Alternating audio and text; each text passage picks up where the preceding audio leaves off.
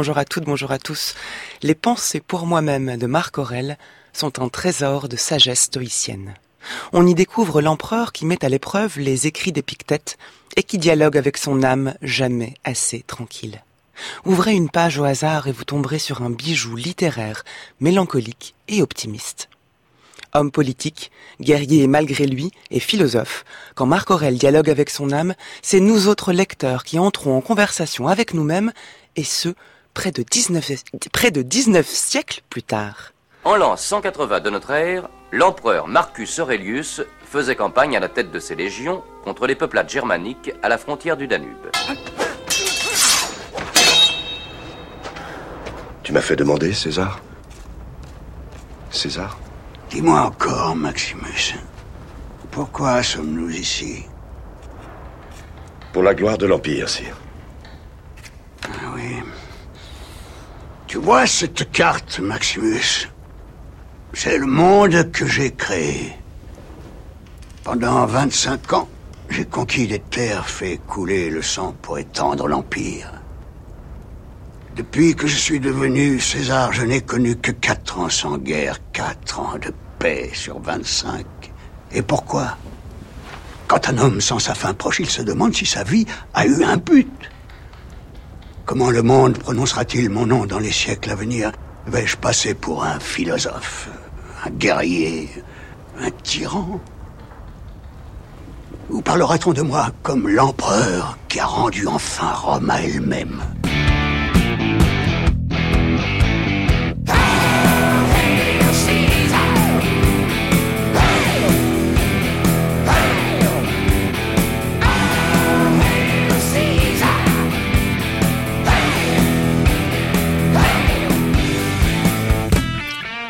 Bonjour Christelle Veillard. Bonjour à tous. Bienvenue sur les chemins de la philosophie. On entend, alors on est passé de d'Anthony Mann à Ridley Scott, un gladiator, et enfin ACDC, Hail César. Je, précise que, je précise que César, César, en fait, ça veut dire empereur. Hein. Nous, on qualifie Jules César de César, mais on s'adresse aussi à Marc Aurèle dans l'extrait qu'on a entendu comme en disant César, c'est l'empereur. Alors comment l'a-t-on retenu? C'est la question qu'il se pose dans le film, comme philosophe, guerrier, tyran, tyran ou l'homme politique qui a rendu Rome à elle-même alors j'aurais tendance à dire un peu tout cela à la fois, mais d'abord et avant tout comme euh, un homme à la personnalité exceptionnelle, je crois, quelqu'un qui a essayé de tenir plusieurs fonctions justement en même temps, quand bien même elles étaient incompatibles par principe. La fonction de philosophe euh, qui appelle une espèce de tranquillité d'ataraxie, et puis la fonction d'empereur qui appelle, comme il le dit dans l'extrait, euh, de défendre justement des terres et euh, ses, sujets, mmh. et qui donc le précipite dans une activité qu'il déteste, à savoir la guerre. Et puis en même temps, euh, ces fonctions de d'homme politique et d'empereur le conduisent à prendre parfois des décisions qu'il qui sont soit en contradiction avec ses principes, soit justement parce qu'ils sont conformes à ses principes, sont en contradiction avec les usages. Donc c'est un homme qui est d'abord tiraillé et qui essaie de faire du mieux qu'il peut. vous êtes maître de conférences en philosophie ancienne à l'université Paris-Nanterre. Vous avez écrit plusieurs ouvrages sur les stoïciens. Le dernier s'appelle Les stoïciens, une philosophie de l'exigence aux éditions Ellipse. Quelle place tient Marc Aurèle dans votre amour pour le stoïcisme? Alors, je dirais que c'est le dernier euh, représentant de l'école. On le présente souvent comme cela. Le dernier dont on ait des écrits un peu complets. Donc deuxième siècle, hein, euh, fin du deuxième siècle. Voilà, et il arrive effectivement après euh, l'établissement du stoïcisme en tant que tel, le stoïcisme de l'ancien stoïcisme, comme on dit, celui de Chrysippe et de Zénon, l'espèce de stoïcisme intermédiaire qui sera celui euh, de emprunté par Cicéron notamment, donc Panétius, Posidonius, et puis à l'extrémité, on appelle ça le stoïcisme impérial avec Sénèque, Épictète et Marc Aurèle. Marc Aurèle dit qu'il a lu, relu euh, et presque appris par cœur euh, les écrits d'Épictète. Donc il est d'une certaine façon le point d'aboutissement du stoïcisme et le point ultime de son développement, en tout cas dans cette continuité historique euh, que je viens de rappeler. C'est un texte magnifique, les pensées pour moi-même, qui se lisent très facilement. Il n'y a pas de termes rebutants, ni même de, disons, d'un lexique qui aurait mal vieilli, qui fait que on ne pourrait plus lire aujourd'hui comme on lisait à l'époque ce texte-là. Il est à la fois, je le disais, à la fois euh, euh, littéraire, mélancolique, et c'est plus surprenant peut-être pour un stoïcien, optimiste. Est-ce que le terme peut s'appliquer? Alors oui, moi je dirais que justement c'est bien la trace du stoïcisme ou bien la marque du stoïcisme que d'être optimiste par principe. C'est-à-dire que euh, l'idée défendue par Épictète et euh, donc par Marc Aurèle, c'est qu'on peut toujours agir euh, sur notre vie, sur ce qui nous arrive, parce qu'on a un contrôle absolu sur nos représentations. Ça c'est le point de départ. Et puis, euh, Marc Aurel va ajouter quelque chose. Il va dire que de tout obstacle, nous pouvons faire une nouvelle voie d'action. Il dit de tout empêchement qui se présenterait devant toi peut être renversé mmh. et peut-être l'occasion d'exercer euh, ta vertu ou bien de faire autre chose que ce que tu avais prévu. En tout cas, il y a une adaptabilité très grande du stoïcisme, en fait, des principes stoïciens qui permettent euh, et qui appellent même cette vision optimiste de l'existence. On va faire connaissance avec Marc Aurel et ce texte toute cette semaine. Et aujourd'hui avec vous, euh, Christelle Veillard, je vous propose qu'on lui laisse la parole. Dans ce texte, il se présente, il présente l'héritage paternel et ce dont il s'est inspiré pour devenir ce qu'il est. Ce texte est lu, comme toute cette semaine, par Jacques Gamblin.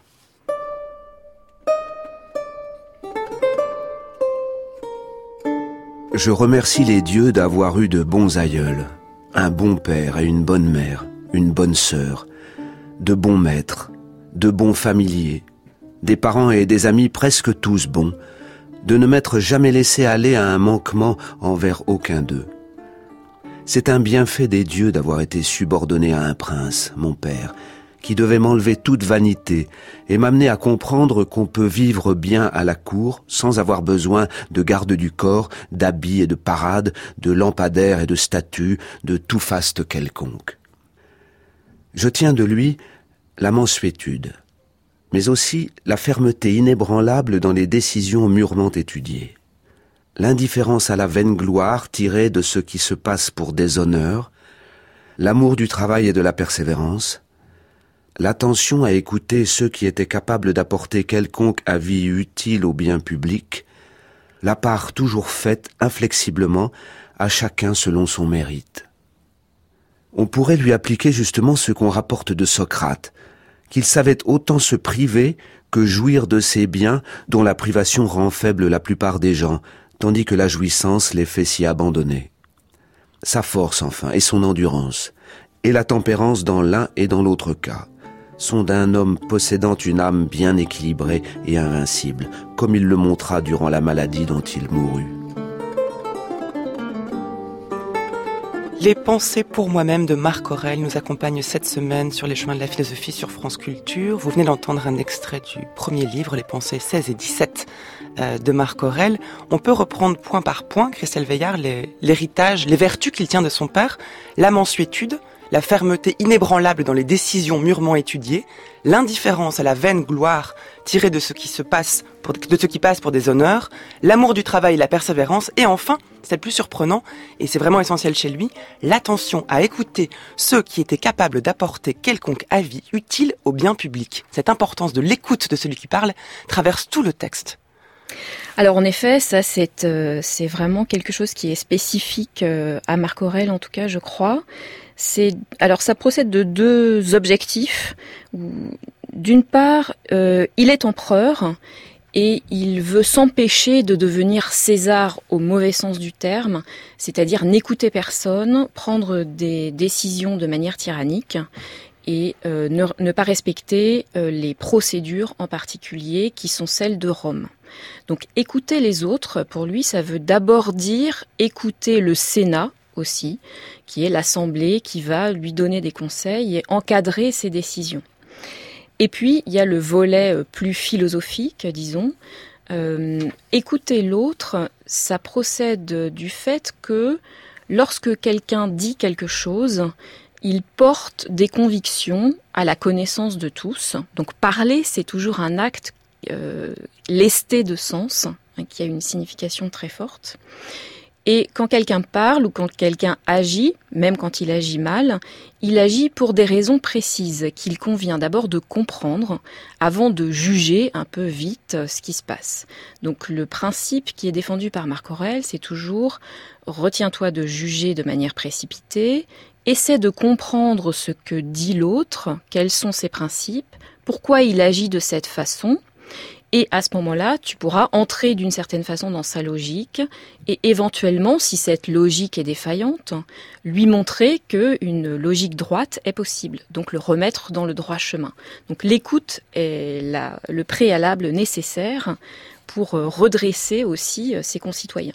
Mais c'est pour euh, à fin politique ou éthique? Est-ce pour bien gouverner ou est-ce parce que voilà, il, vaut mieux euh, être en bonne entente avec autrui et respecter autrui euh, dans l'existence Alors c'est les deux puisque euh, le monde stoïcien se présente comme une cité cosmique. Donc c'est le monde est une cité politique avec des lois uniques et nous sommes tous les concitoyens d'un même monde. Donc ça, c'est le volet, disons, éthique de la chose. C'est ce qu'il appelle la nature universelle? Voilà, nous avons tous une nature euh, raisonnable, identique. Nous sommes tous capables de comprendre les mêmes raisonnements et justement de se rendre à des raisons euh, lorsqu'elles sont bonnes. Donc lorsqu'on veut convaincre quelqu'un qu'il a tort, par exemple, mmh. bah, le premier pas à faire, c'est d'écouter ce qu'il a à dire, de comprendre pourquoi il a raisonné de travers et de lui montrer euh, que nous pouvons raisonner autrement. Donc ça suppose effectivement qu'il y a une, une communicabilité euh, entre les êtres vivants qui sont tous capables de comprendre un raisonnement droit. Ça, c'est aussi un principe. On en revient à l'optimisme. Voilà, exactement. On est euh, personne n'est suffisamment euh, obtus ou stupide pour euh, finalement passer à côté complètement de tout le discours qu'on pourrait lui accorder. Ce qui est un présupposé antique, hein, on se souvient de la fameuse phrase de, soi-disant, hein, de, Platon, un nul n'est méchant volontairement, comme s'il suffisait de savoir pour ne pas agir mal ou agir euh, de manière euh, nuire à autrui. Là aussi, c'est pareil, on part du principe, on parie sur la présence de la raison chez tout à chacun, ce qui permet ensuite bah, de mettre en œuvre des préceptes en espérant qu'ils soient bien appliqués. Alors effectivement, ça c'est un héritage platonicien euh, assumé par le stoïcisme, à savoir qu'une action euh, mauvaise procède toujours d'une erreur au départ. Donc j'ai fait erreur sur la description du monde et c'est pourquoi je me suis mal conduit. Euh, donc il est très simple de bien se conduire puisqu'il suffirait d'avoir une description droite des choses. Et ça, c'est vraiment ce que fait Marc Aurèle à chaque instant de son texte il essaie d'avoir toujours une définition correcte du monde, des autres, de ce qui se présente. Et justement, une mauvaise action, ça n'est pas justement une action qui s'exprime par pure méchanceté, c'est une action qui a été faite pour des raisons particulières, qui sont sous-tendues par des convictions particulières portées par un individu particulier. Et donc défaire toute cette chaîne d'explications, finalement, c'est euh, le moyen ensuite de montrer à l'autre comment il aurait pu faire autrement. Mais comment son optimisme rationnel résiste-t-il à l'épreuve des faits? Vous l'avez dit, il écrit dans un contexte extrêmement belliqueux. D'ailleurs, il se bat contre son propre gré. Il n'a aucun goût pour la bataille. Rien ne rend très optimiste. Alors effectivement, on voit aussi, c'est ça qui est très intéressant, on voit dans les pensées euh, beaucoup de passages où euh, il est exaspéré par ses contemporains, il désespère de jamais pouvoir euh, les ramener à la raison, et il se désespère aussi devant l'état du monde, de la cour. C'est effectivement un milieu dans lequel s'exacerbent les passions et les comportements complètement irrationnels. Donc ça, c'est quelque chose qui lui revient à la figure constamment, et c'est l'objectif euh, des pensées que de travailler encore et encore à maintenir cette idée que nous pouvons toujours euh, discuter. Le, dialogue est toujours possible. Mm. Alors il y a certains endroits où il dit bon, euh, euh, quelquefois je vais devoir me rendre à la raison et constater que celui-là, par exemple, il est perdu pour toujours. Je, ne pourrais jamais rien en faire puisque manifestement il est fermé à toute possibilité d'éducation possible. Mais immédiatement ensuite, hein, il revient à ce principe que qui est la définition même de l'homme pour les stoïciens. Nous sommes une rationalité. Et une rationalité, euh, par définition, est ouverte à des propositions qui sont vraies ou fausses et dont on peut euh, vérifier finalement la validité. toute la beauté du texte vient de son ambivalence sans doute entre le statut public et le statut privé de ce texte et des pensées pour moi-même, mais vous l'avez dit, il s'adresse beaucoup à autrui, et aussi le fait que la conversation s'engage avec son lecteur, mais aussi avec lui-même. On trouve, à côté des considérations éthiques euh, sur autrui, le langage, le monde et la nature universelle, des presque des confidences. Lorsqu'il s'adresse à son âme, hein, il dit Seras-tu donc jamais, ô mon âme, bonne, droite, une, nue, plus manifeste que le corps qui t'enveloppe. Goûteras-tu donc jamais la disposition à trouver tout bon et à tout aimer? Seras-tu donc jamais comblé, sans besoin, sans regret, sans désir de quoi que ce soit d'inanimé ou, d'animé pour jouir des plaisirs, ni d'un délai pour jouir plus longtemps, ni d'un autre lieu, d'une autre contrée, d'un plus heureux climat, d'une société mieux accordée? Et enfin, seras-tu jamais satisfaite de ta condition présente, heureuse de ce qui t'arrive présentement? Oui, alors ça, c'est un, c'est un, aussi un autre enseignement du stoïcisme. C'est la définition de l'intranquillité de l'âme, pour reprendre. Exactement. Alors, donc, euh, d'abord, il s'inclut évidemment dans le paquet des gens qui n'arrivent pas à agir de manière complètement droite. C'est évident. Euh, et heureusement qu'il le fait comme ça, sinon ce serait la lecture des pensées serait insupportable. Ce serait une espèce de donneur de leçons. Euh. Oui, ce qui ressort pas du tout du texte, bizarrement. Ouais. Bah, bah mm. justement, pas bizarrement, parce que à chaque instant, il constate lui aussi qu'il échoue à maintenir sa à maintenir droite sa disposition, euh, à penser les choses pas à pas et à se contenter, donc c'est le deuxième principe que j'évoquais à l'instant, se contenter de la matière qui nous est donnée. Euh, il, y a une pensée où il dit euh, si je dis je veux du verre, c'est le signe d'un œil malade. Je veux du verre, c'est je veux que les choses ne soient pas comme elles sont.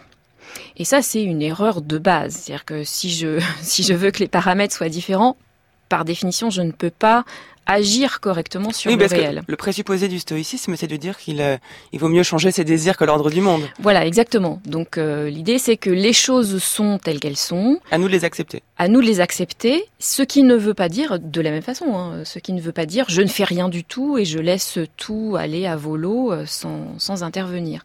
Donc je, je pars du principe que les autres euh, sont parfois énervants, euh, sont insolents, se comportent mal, etc. Ça, c'est mon donné de départ.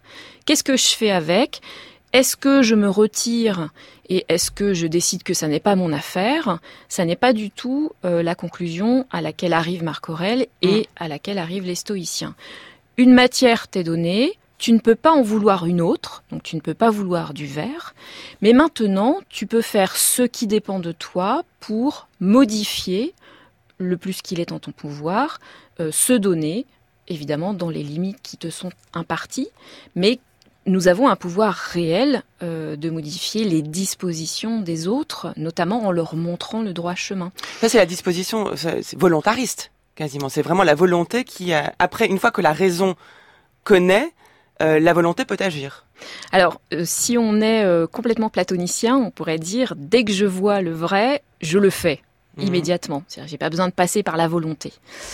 Euh, Marc Aurel, il voit bien que ça marche pas comme ça, c'est-à-dire qu'il voit bien euh, le vrai ou le bien, et puis il constate en même temps la résistance quotidienne euh, que nous avons tous à faire cette chose-là, parce que nous sommes empêchés par un tas d'obstacles. Et l'objectif, c'est d'abord de se débarrasser de tous ces obstacles. Et justement, euh, en revenant sur euh, la définition des choses, en travaillant euh, sur le langage, nous allons pouvoir aussi travailler sur notre approche du réel et, encore une fois, comme je le disais tout à l'heure, faire d'un obstacle une nouvelle route. Mais le but est d'être heureux le but est de ne pas souffrir, ce qui n'est pas pareil, ou le but est d'atteindre une forme de tranquillité de l'âme, pour reprendre l'expression de Sénèque? Alors, le but, c'est d'être heureux, c'est-à-dire, selon la définition de Zénon, d'avoir une vie tranquille, mais qui ne peut passer que par l'acquisition de la vertu, c'est-à-dire de la bonne disposition de l'âme. C'est cette disposition harmonieuse de l'âme qui nous fait faire le bien, et parce qu'elle nous fait faire le bien, elle nous rend heureux. Donc ça va ensemble, mmh. euh, le fait d'être heureux ou tranquille et le fait de faire le bien. C'est pour ça qu'il n'y a pas de, il y a, il y a pas de paresseux chez les stoïciens. Il faut faire le bien véritablement. Et l'objectif de Marc Aurèle, c'est évidemment de conquérir cette tranquillité intérieure Il a, lui, l'occasion de faire le bien sur une très très grande échelle, puisqu'il est empereur et qu'il a du mmh. pouvoir. Donc il a aussi cet objectif de faire, d'un point de vue pratique, des choses bonnes pour les autres, pour améliorer l'existence des autres. Et en même temps, il voit bien que bah, quand il met les mains euh, dans la politique, il est obligé de manipuler une matière euh, plus ou moins délétère et qui, qui parfois euh, est finalement impossible à manipuler avec des principes strictement stoïciens. Et du coup, là, il est obligé de composer. Donc, il, parfois, il se désespère de ce fait-là. Je dis, j'aurais mieux fait de rester philosophe. Et en même temps, euh, il a été appelé à des fonctions qu'il n'a pas choisies et qui ne l'ont pas réjoui une fois qu'elles lui sont tombées dessus. Quand il s'adresse à lui-même, il ne lésine pas. Écoutez-le s'adresser à lui-même, se donner un ordre, et puis ensuite, vous écouterez la voix de Pierre Hadot, le philosophe Pierre Hadot, qui a proposé une lecture singulière du stoïcisme et de Marc Aurèle en particulier. Ne vagabonde plus. Tu n'es plus destiné à relire tes notes, ni les histoires anciennes des Grecs et des Romains, ni les extraits de traités que tu réservais pour tes vieux jours. Hâte-toi donc au but.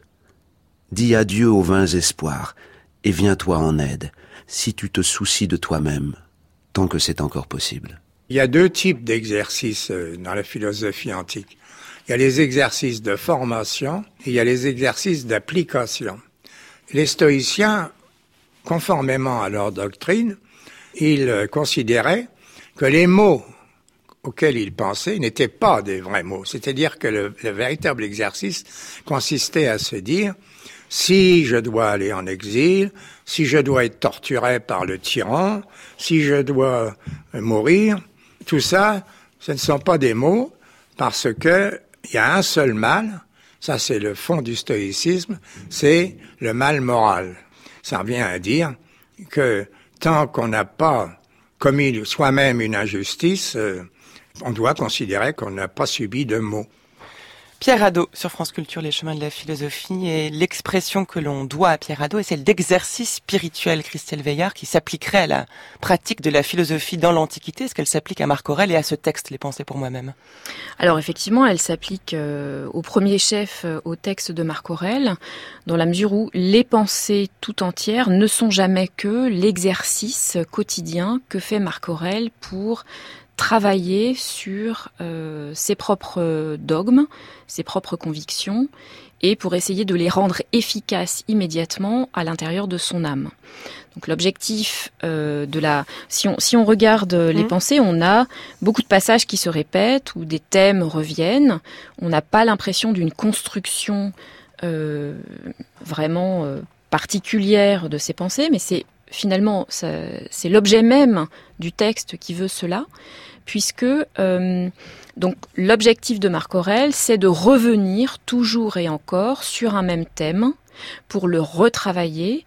Alors, il écrit en grec, ce qui est important, mhm. puisqu'il va le, il va retravailler ces thèmes en les écrivant dans la langue dans laquelle ils ont été énoncés, c'est-à-dire par les maîtres stoïciens qui écrivaient grec, avec une terminologie particulière et donc des outils euh, précis.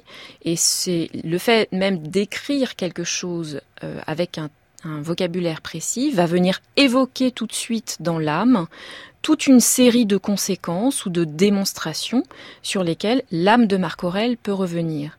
Donc il faut comprendre euh, l'exercice d'écriture qui n'est pas seulement un, exercice de méditation pour le coup, parce que quand on dit méditation, on a l'impression je me mets dans un coin et puis je pense. Là, c'est vraiment un exercice d'écriture. Et cet exercice d'écriture, c'est euh, le fait de travailler physiquement son âme pour lui faire acquérir une disposition, exactement comme quand on répète un mouvement pour travailler un muscle. Donc c'est un exercice spirituel au sens où je fais travailler euh, le muscle qu'est mon âme, si vous voulez, euh, l'âme étant un souffle physique euh, qui peut prendre une certaine tension, prendre une certaine disposition en fonction justement du travail que je lui ai imposé. C'est dire l'importance accordée au langage et à l'écriture. On y revient encore parce que si écrire quelque chose et reprendre des mots prononcés écrits par d'autres fait travailler mon âme, ça veut dire qu'il y a une influence directe entre ce que j'écris, le contenu de ce que j'écris, et ce que je suis, ce qu'est mon âme. Alors tout à fait, c'est-à-dire que là on voit aussi dans le texte beaucoup de passages où il va travailler sur juste le sens des mots, euh, revenir à la définition de la chose en découpant par exemple la chose en ses différents éléments. Hein, ça c'est dans une pensée euh, particulière euh, du livre 3, la pensée 11, Mhm. où il dit il faut toujours se faire une définition et une description de l'objet dont l'image se présente à l'esprit pour le voir dans son essence. Et euh, de cette façon, par exemple, si je prends l'objet qui est la guerre, je vais pouvoir me donner une définition particulière de ce que c'est que la guerre, et ensuite travailler sur, cette, euh, sur cet objet avec différentes techniques. Donc c'est là où la technique linguistique entre en, entre en ligne de compte. Notamment, je peux réduire la chose à, à- à son insignifiance. Par exemple, il va dire, euh, quand on se fait la guerre, c'est comme quand une araignée attrape une mouche.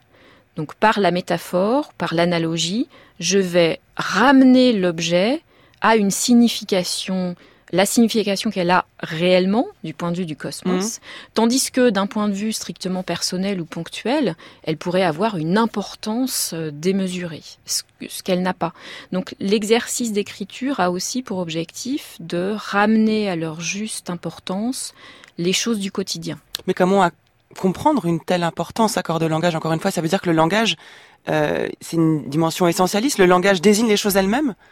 Et dire que la guerre n'est pas si importante euh, influence la réalité Comment comment on comprend ça? Alors là, euh, je dirais pas jusque-là pour euh, Marc Aurèle, mais en tout cas, il est clair que dans ses pensées, il utilise des techniques, notamment du genre aphoristique, Mhm. qui procèdent par petites phrases, par petites phrases percutantes, parce que le langage permet euh, d'ébranler notre âme par les chocs qu'il provoque dans notre âme. Par exemple, quand je fais une sentence bien ciselée, eh ben, le sens qu'elle porte euh, est tout de suite euh, beaucoup plus percutant sur moi que si j'avais dit, j'avais utilisé une démonstration très longue. Euh, par exemple, euh, on peut dire euh, effectivement, comme le disait Pierre Hadot, la mort n'est pas un mal ou la souffrance n'est pas un mal. Et Marc Aurèle, lui, va dire, je sais pas, demain, demain un peu de, demain un peu, pardon, aujourd'hui un peu de glaire, demain de la poussière. Donc là, on a une formule percutante qui immédiatement projette dans notre âme une image de la mort. Oui, hier un peu de glaire, demain momie ou cendre. Voilà, merci.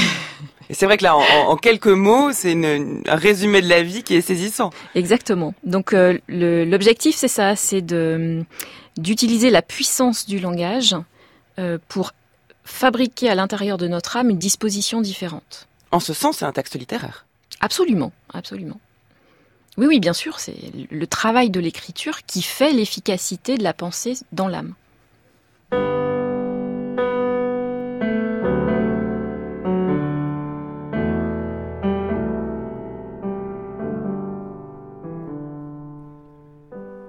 Telle est la plus grande qualité de l'orateur et la plus difficile à atteindre?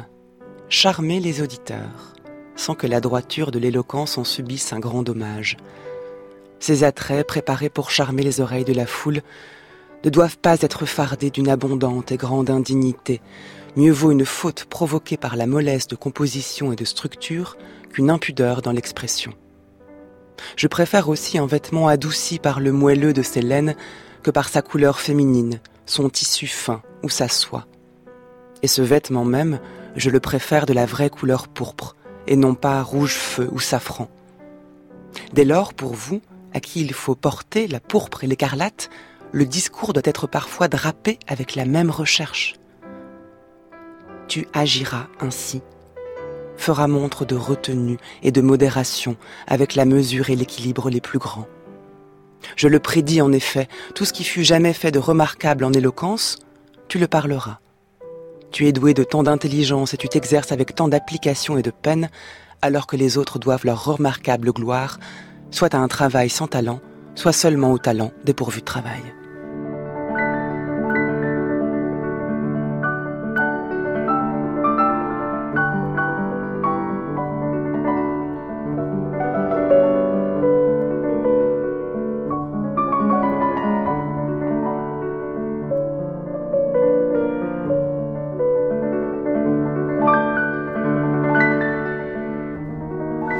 Quel texte sur les charmes du langage et l'importance de l'adresse à l'auditeur qui trouve un écho particulier quand on le lit à la radio? Évidemment, Christelle Veillard, là c'est une lettre, non pas, enfin c'est une lettre euh, que Fronton adresse à Marc Aurel, non pas un texte de Marc Aurel lui-même, mais qui reprend point pour point cette importance de l'ornement, du style et de la forme pour faire passer ce qu'on veut dire. Alors effectivement, euh, Fronton est un maître très très important pour Marc Aurel. C'est son maître de rhétorique. Euh, c'est son maître de rhétorique latine. Et Fronton a, constaté dès le départ, comme il le dit dans cette lettre, que euh, Marc Aurel évidemment est un individu exceptionnel qui possède un talent très grand, mais qui par surcroît est doté d'une capacité de travail très importante. Donc il a fondé euh, des espoirs euh, démesurés pour le coup dans son élève Marc Aurel, puisque euh, Marc Aurel va lui dire assez vite euh, Je reconnais l'importance euh, de la rhétorique, du travail sur la langue, du fait de bien ciseler mes discours, etc. Mais ce qui me paraît le plus important, c'est la philosophie. Donc ici, il y a une espèce de point de rupture. Il distingue les deux. Absolument. Mhm. la, philosophie, c'est quelque chose qui va s'écrire, effectivement, hein, qui utilise la rhétorique, mais qui, par surcroît, euh, est lesté de principes qui en limitent l'usage ou en tout cas qui euh, qui fait qu'elle n'est pas l'objet principal de l'écriture ou en tout cas de l'étude. Donc ce sur quoi je dois travailler, euh, c'est d'abord le contenu qui est déversé. Et bien entendu, si je veux être audible, il faut que je présente ce contenu de manière convenable pour des oreilles les oreilles de, tout, de tout un chacun. Donc il a besoin de la rhétorique, mais il n'en fera pas son objet principal. C'est pas une fin en soi. Exactement. Donc, euh, effectivement, Fronton est, un personnage très important. Alors ils ne se sont pas fâchés pour cette raison, hein, mais euh, assez vite Marc Aurèle lui a dit moi ce qui m'intéresse c'est la philosophie. C'est d'ailleurs surprenant de voir à quel point, euh, au constat que fait Marc Aurèle de l'insignifiance des choses en elles-mêmes, les choses, l'existence et le, monde n'a pas en lui-même une valeur, n'est pas en lui-même forcément un bien, eh bien, euh, s'ajoute l'investissement du langage, de la forme et du style, comme si moins les choses avaient de sens, plus on voulait investir la forme. Alors, euh, j'avais jamais pensé les choses comme ça, mais pourquoi pas? Euh, Ce que je, ce qui me permet de freiner un peu dans votre direction, c'est que vous avez dit au tout début de, l'émission que ce livre, on, l'ouvre, on le lit de manière très naturelle et presque comme si euh, tout était évident. Et comme si justement c'était l'espèce d'épanchement d'une âme qui se livre à nous et qui travaille sur elle-même euh, dans un exercice quotidien. Ce qu'on ne voit pas mmh. immédiatement, c'est justement cette espèce de sous-texte rhétorique. Donc quand Marc Aurel parle de quelque chose, c'est parce qu'il y est contraint par la forme qu'il utilise. Donc il utilise des espèces de figures obligées, hein, la définition de la chose, la division de la notion, la réduction à l'insignifiance. Euh, tous ces procédés rhétoriques sont là pour une raison philosophique particulière. Donc effectivement, le langage est je, dirais le langage est vraiment un outil mmh. hein, qui est utilisé, mais dont euh, euh, finalement, euh, qui, ne va jamais se substituer à euh, l'objectif final que je cherche, c'est-à-dire le travail sur mon âme. Alors, écoutons à nouveau Marc Aurel dans la voix de Jacques Camblin. Lorsque l'on use de la violence en te contredisant, passe à la complaisance et au calme.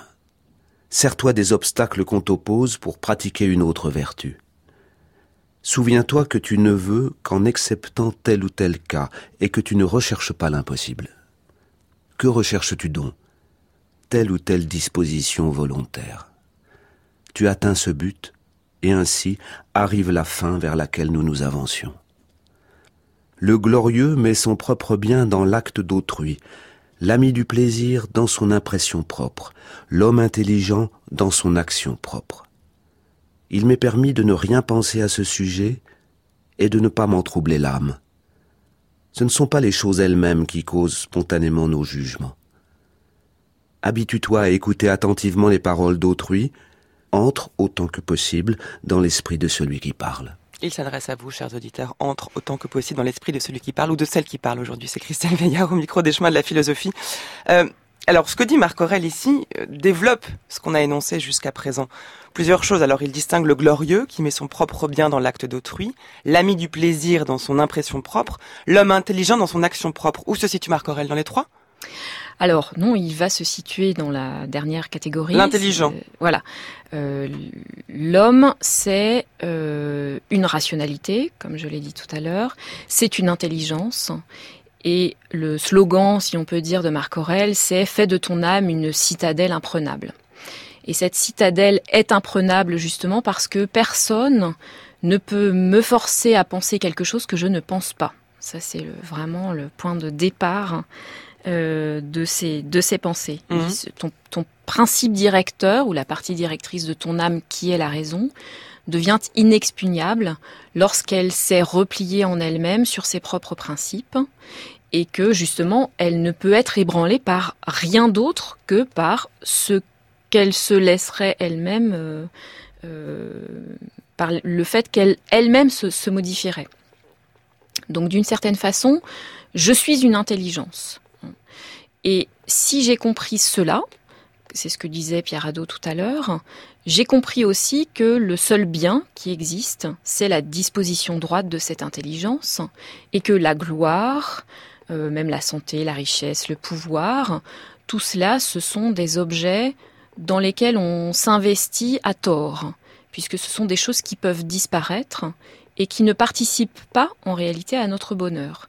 La seule chose euh, dont nous disposions de manière absolue, qui ne peut pas nous être enlevée, c'est le fait que nous installons à l'intérieur de nous-mêmes une disposition harmonieuse et que de ce fait, nous rejoignons à la fois le vertu, la vertu et le bonheur. Mais est-ce que ça contredit pas tout ce qu'on vient de dire sur l'importance d'autrui, du discours, etc. La citadelle intérieure, pour reprendre le titre d'un livre de Pierre Hadot, qui, qui caractérise cette âme en paix avec elle-même, est coupée du monde, n'a plus besoin d'autrui? Alors non, justement pas, parce que euh, nous avons maintenu euh, l'idée que être heureux, c'est passer par la vertu qui consiste à faire le bien. Faire le bien en acte, c'est aussi propager le bien par une espèce de cercle vertueux. Et euh, alors ça, il a, il a emprunté ça à Sénèque qui dit euh, envahis-le de ta bonté, envahis-le de tes bienfaits, et tu vas le contaminer de sorte qu'il va devenir lui-même bon. Donc donner l'exemple euh, de la bonté, de la bienveillance, de la mansuétude, c'est contagieux d'une certaine façon. Et ça va inciter l'autre justement à comprendre que lui aussi est une intelligence, que lui aussi doit placer ses espoirs dans de véritables objets.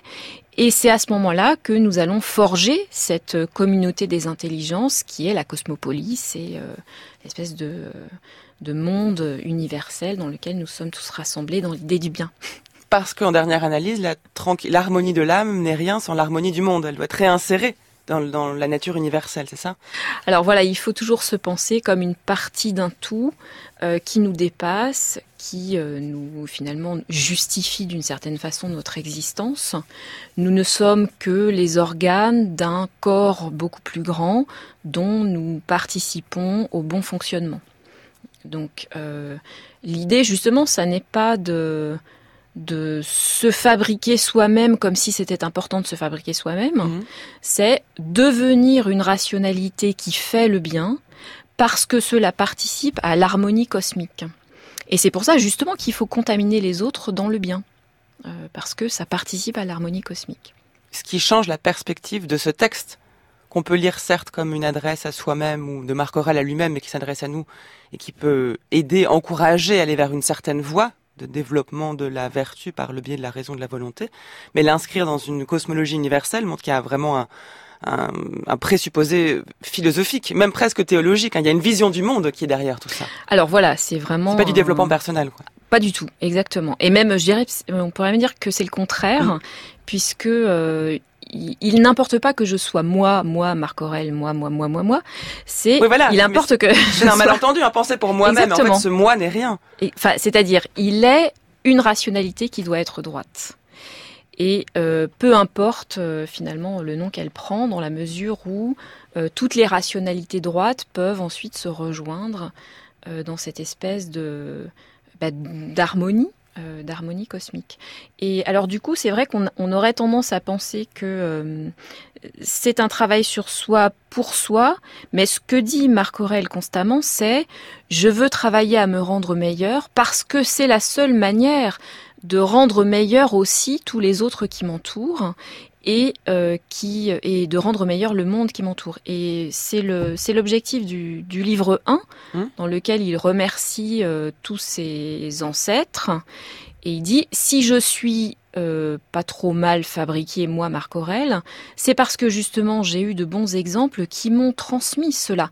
Et du coup moi je dois aussi transmettre les vertus qui m'ont été données. Donc c'est ce que j'appelle un peu la contagion de la bienveillance ou de la bonté. Hein, je, je dois devenir encore meilleur parce que mon devoir est de transmettre ces vertus à mes concitoyens, à mes fils. euh. C'est un devoir politique C'est un devoir, c'est un devoir philosophique, politique, éthique. Euh, c'est tout ça à la fois, puisque ces, domaines finalement euh, sont toujours euh, étanches, pas, pas étanches, mais justement Perméables. perméables. Alors comment comprendre les allusions à la fois à la divinité et au démon intérieur hein On trouve plusieurs euh, phrases où il est fait référence à un démon intérieur et d'autres où il est fait référence à un dieu intérieur. C'est-à-dire qu'il y a bien quelque chose d'intérieur quand même. Alors tout à fait. Donc euh, si on regarde les occurrences, euh, faisons un peu de technique. Si on regarde les occurrences du terme, c'est daimon euh, dans le texte grec. À chaque fois, ce terme veut dire la partie directrice de l'âme, c'est-à-dire la rationalité. Donc il se, il se substitue parfois à, à l'autre terme qu'on utilise qui est hégémonikon. Mhm. Et donc ça désigne effectivement euh, la raison. Alors pourquoi c'est une espèce de petit dieu? Euh, Tout simplement parce que la raison... Donc ils sont synonymes, c'est ce que vous dites. Daimon, quand c'est traduit par démon ou dieu, c'est la même chose en fait. Alors, euh, le daimon traduit la partie directrice de l'âme, Mhm. Qui est donc la rationalité dans l'âme de l'homme. Et pourquoi c'est divin, on va dire? C'est parce que chez les stoïciens, la rationalité, c'est euh, d'abord, ou la raison, si veut, le logos, c'est d'abord le Dieu en tant qu'il ordonne le monde et en tant qu'il lui donne ses propriétés. Donc, Sénèque dit par exemple que euh, la raison humaine, c'est une étincelle de la divinité en nous. Une parcelle de la divinité qui s'est déposée en nous et qui permet que, à notre tour, nous puissions organiser, penser, euh, avoir une intelligence de l'ordre du monde. Donc si notre rationalité doit se calquer sur la rationalité cosmique, qui est la rationalité du Dieu, c'est parce que d'une certaine façon, c'est une seule et même chose. C'est le logos en tant qu'il organise ou pense ou ordonne Le dieu, c'est la euh, nature le ici. cosmos. Voilà, le Dieu En fait, ou la du nature. Spinoza dans le la- texte. Alors, c'est plutôt Spinoza qui est Évidemment. Mais les échos sont troublants. Exactement. Euh, c'est vrai que de, sur ce point-là, euh, Deus sive natura, bon bah ça c'est quelque chose que les stoïciens peuvent dire. hein. Le Dieu ou la nature ou la raison ou le destin, c'est-à-dire l'ordre des causes, l'ordre des choses, la séquence de tous les événements qui se produisent. Tout ça, c'est différents noms qui sont donnés à une seule et même chose qu'on appelle avec ce grand chapeau qui est le Dieu. Rien de plus malheureux que de faire le tour de chaque chose, de chercher au fin fond de la terre, comme on dit, en s'enquérant par conjecture de ce qui se passe dans l'âme de ceux qui l'entourent, sans se rendre compte qu'il suffit d'être auprès de son démon intérieur et de lui, vouer un culte sincère. Ce qu'il y a de présent ici dans cette citation de Marc Aurèle au livre 2, c'est la pensée 13, c'est quand même une sorte de, et ça on le retrouve souvent dans le texte, et on n'en a pas encore parlé, une sorte de, de vanité. Il y a quelque chose presque d'insignifiant. Il dit bien au fond, euh, rien n'est plus malheureux que de faire le tour de chaque chose et de chercher quelque chose, mais il y a rien au fond. Il y a quand même cette conscience d'une, oui, alors est-ce que vanité, est-ce que le terme est approprié, je ne sais pas, ou d'insignifiance, mais il n'y a pas un sens prédonné, même s'il y a un ordre et même s'il y a un Dieu. Alors, D'où la mélancolie peut-être qui repointe son nez ici. Alors ça, c'est euh, à chaque fois, effectivement, Marc Aurèle a deux faces. Il a une face euh, un peu noire, pessimiste, et puis une face euh, optimiste, bienveillante. Et on peut lire le texte que vous venez de lire en disant, ben, euh, justement, le point le plus important, euh, c'est de se replier dans cette citadelle intérieure qu'est notre intelligence. Et la seule chose qui importe, c'est ça. Hmm. C'est mon point de départ absolu. Euh, et je suis ça, hein, finalement. Donc, euh, on peut dire, ah, je ne suis que ça. Euh, bah, c'est déjà beaucoup, je dirais, d'être une intelligence qui comprend l'ordre des choses et euh, qui justement essaie de, à la fois d'assentir à ce qui est, de voir ce qu'elle peut faire dans les coordonnées qui lui sont données, hein, ne pas voir du vert, etc. Mhm. Et, mais toute la difficulté, justement, est- c'est de régler cette intelligence sur l'ordre des choses, de façon à ce que ma vie, à la fois, ait un sens et euh, soit heureuse. Et cette, euh, cette modification des, des représentations, puisqu'au fond c'est ce que Marc Aurèle montre, hein, enfin les stoïciens plutôt avant lui, mais lui il en, il en hérite, hein, que, que cette, euh, cette intervention sur le- la façon que j'ai de concevoir le monde est en fait une intervention sur les, sur les représentations que Mhm. j'ai des choses, va très loin. Il va jusqu'à dire, euh, à qualifier la mort d'une simple transformation. Il dit toutes les parties du tout, toutes celles, veux-je dire, qui se trouvent comprises dans le monde, nécessairement périront, mais qu'on entende se périront dans le sens de se rendront différentes. Alors ça, effectivement, ça c'est l'application de la technique de définition de la chose et de réduction. Euh, de, de- de réduction à l'insignifiance, si l'on peut dire. Dire. Et c'est justement pour ça que euh, on revient à votre histoire de développement personnel. Enfin, mon Euh, histoire, oui, justement. Pour... J'essaie de distinguer ce texte Voilà. du développement personnel. Ça veut dire, si je meurs, c'est un événement terrible. Ma mort est un événement qui devrait faire date et qui est terrible. Bon, ça c'est une représentation subjective d'un point de vue particulier. Et tout l'effort des méditations, justement, c'est de supprimer ce point de vue particulier en revenant à la définition objective de la chose. Qu'est-ce que c'est que la mort? C'est euh, la dissolution des, éléments qui me composent, l'âme et le corps, et c'est le retour à des éléments antérieurs. Bon, il y a beaucoup de philosophes qui ont dit la même chose. hein. C'est la dispersion de l'âme et du corps, c'est le ou la dispersion des atomes, comme le disent les épicuriens. Et une fois que j'ai dit ça, effectivement, je, n'ai pas de statut particulier dans le monde. Tous les êtres vivants, en tant qu'ils sont vivants, euh, connaissent ce même sort, et donc justement, il y aurait quelque chose d'étrange Mhm. à vouloir que ma mort à moi soit différente, qu'elle fasse événement. Donc tout l'objectif, justement, c'est de dire, certes, tu es euh, un individu particulier, une intelligence particulière qui euh, peut énoncer des choses importantes et faire le bien, mais au fond, euh, ta disparition ne changera rien à l'ordre des choses. Et il y a un, un texte où il dit, hein, bientôt tu auras oublié, bientôt tous t'auront oublié. C'est l'effort pour se dire, je suis empereur, je suis le plus l'être le plus important pour l'instant, mais dans les siècles des siècles, évidemment, je n'existerai plus, plus personne ne parlera de moi, ce en quoi il a évidemment euh, tort, Tort. puisque On est là aujourd'hui a fait date. euh, Mais voilà, l'idée c'est euh, à chaque fois revenir à la définition objective des choses pour contrecarrer l'espèce de délire subjectif qu'on peut appliquer sur les choses et qui nous rend les, Mm. la vie insupportable. C'est vrai. On parlera de la mort plus précisément mercredi prochain, mais je voudrais élargir ce que vous venez de dire et ce que dit Marc Aurèle à, à d'autres champs même que celui de la mort.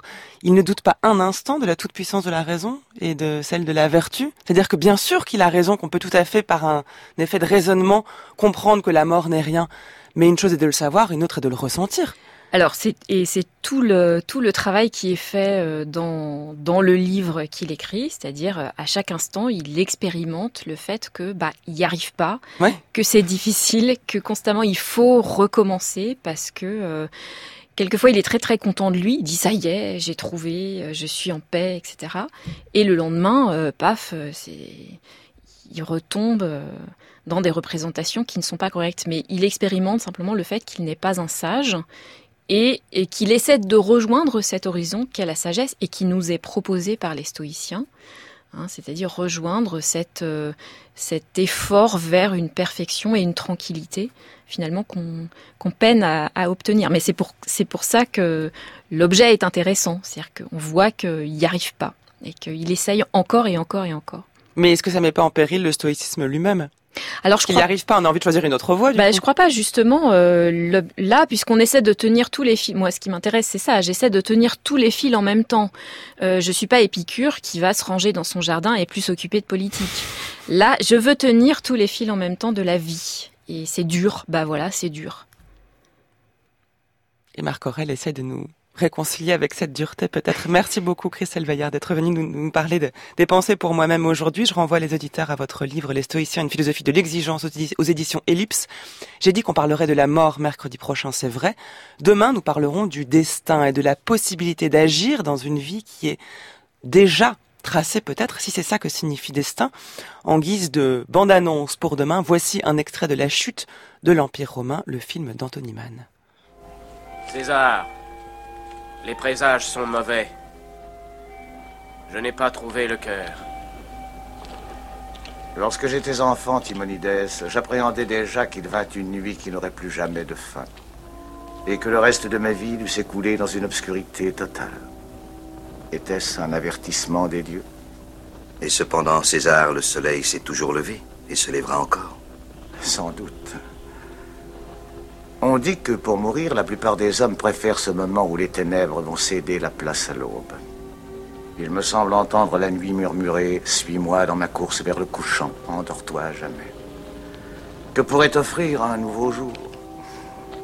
Toi, qu'attends-tu d'un jour de plus, Timonides Un peu de chaleur. La vie. Tu as peut-être raison. Suivons notre destin, Timonides.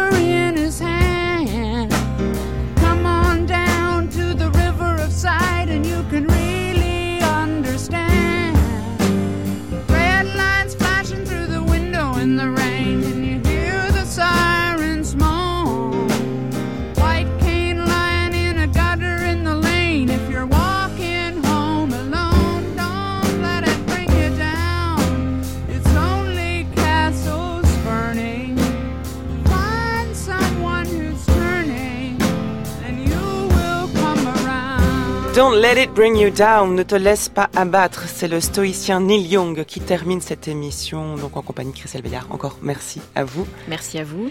Sur France Culture, les chemins de la philosophie, il est temps de retrouver la non moins stoïcienne Géraldine Mosneuf-Savoie pour son journal de la philo. On n'est pas là pour philosopher, euh, Carpentier. Quand même. Incroyable. Bonjour Géraldine. Bonjour Adèle, bonjour à toutes et à tous. Je dis stoïcienne, j'aurais pu dire épicurienne, je sais pas ce qui vous qualifie le mieux. Je sais pas, j'ai pas encore choisi. Ah bon, pas bah, tranché, mais mon stoïcienne, c'est quand même hein. un certain niveau. Hein. C'est vrai, ça met la pression. Vous, ce matin, vous nous parlez de pensée écologique. Je vous parle même de la pensée écologique du titre du livre de Timothy Merton, partu, paru pardon, en 2010, mais traduit seulement aujourd'hui en français pour les éditions Zulma. Timothy Merton est un philosophe né à Londres en 1968 et enseignant aux États-Unis, mondialement connu, enfin pour ma part je ne le connaissais pas mais c'est désormais chose faite, et qui pose des questions passionnantes. Passionnantes parce qu'elles nous changent de celles que l'on entend d'habitude dès que l'on parle de climat, d'écologie ou d'environnement. Il se demande ainsi, peut-on parler d'écologie sans forcément parler de nature ou d'environnement?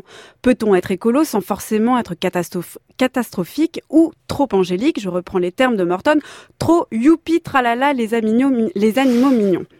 Et surtout, c'est l'enjeu de cet essai, comment faire de l'écologie une pensée en bonne et due forme, et non pas la réserver à des grands discours creux politiques ou à l'inverse, à de petites initiatives particulières seulement déculpabilisantes. Vous l'aurez compris, le ton de Timothy Morton se veut tranchant et sa position radicalement différente des postures entendues en ce moment sur la transition écologique.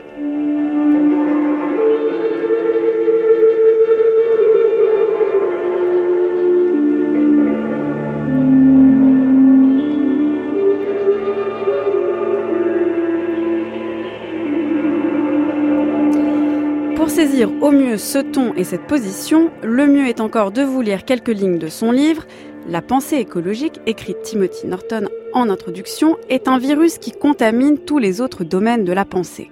Ce livre affirme que l'écologie n'a pas seulement pour objet le réchauffement climatique, le recyclage ou l'énergie solaire, qu'elle n'a pas seulement à voir avec les relations quotidiennes entre humains et non-humains, elle a à voir avec l'amour, la perte, le désespoir et la compassion, avec la dépression et la psychose, avec le capitalisme et ce qui pourrait exister après le capitalisme, avec l'étonnement, l'ouverture d'esprit et l'émerveillement, le doute, la confusion et le scepticisme, les concepts d'espace et de temps, le ravissement, la beauté, la laideur, le dégoût, l'ironie et la douleur, la conscience et la perception, l'idéologie et la critique, la lecture et l'écriture, la race, la classe et le genre, la sexualité, l'idée du moi et les étranges paradoxes de la subjectivité, elle a à voir avec la société, elle a à voir avec la coexistence. Je voudrais faire une, une remarque euh, préliminaire sur le caractère totalement artificiel de cette situation.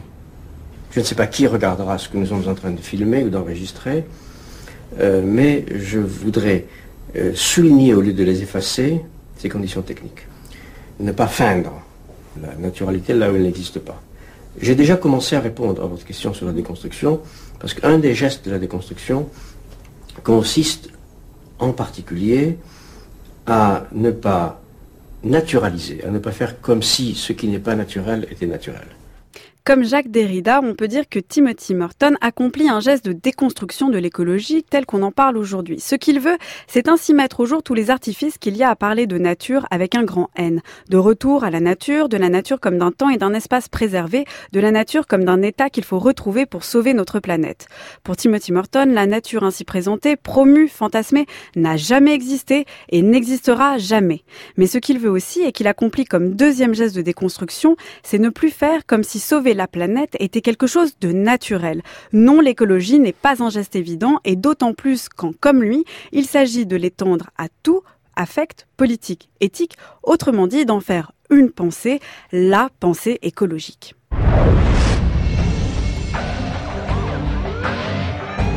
Il y a eu une évasion d'une colonie de l'espace il y a deux semaines. Six réplicants, trois mâles, trois femelles. Ils ont assassiné 23 personnes et volé une navette. Il y a trois nuits, ils ont essayé de pénétrer à la Tyrell Corporation. Qu'est-ce qu'ils cherchent à la Tyrell Corporation À toi de me le dire, mon vieux, c'est pour ça que je te paie. Je m'appelle Rachel. D'accord. Il dit vous êtes un Blade Runner. Qu'est-ce qu'une personne? Que faire de tous ces objets en polystyrène ou en plutonium qui nous survivront? Comment se penser en lien dans un grand maillage avec tous les êtres et les objets du monde tous ces étranges étrangers, comme le dit Timothy Morton, à l'image de son film préféré, Blade Runner, le philosophe promeut une véritable philosophie écologique de la personne, de l'objet, des affects et du monde, une philosophie écologique qui pense grand, qui n'a pas peur d'être sombre sans être catastrophique et qui se tourne vers l'avenir sans être optimiste.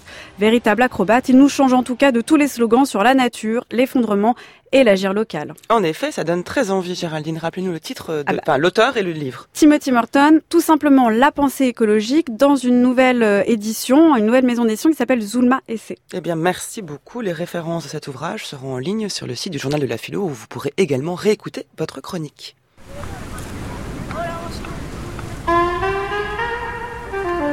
Merci à l'équipe des chemins de la philosophie qui m'a aidé à préparer cette émission. Isis Jourda, Colomba Grossi, Elsa Lezolnier, Anaïs Isbert, Nicolas Berger qui réalise cette semaine, Audrey Guélil qui est à la prise de son aujourd'hui, Jacques Gamblin à la lecture des textes. On se retrouve demain pour la suite de notre série sur Marc Aurel et ses pensées à moi-même, à vous-même, chers auditeurs, vous l'avez compris.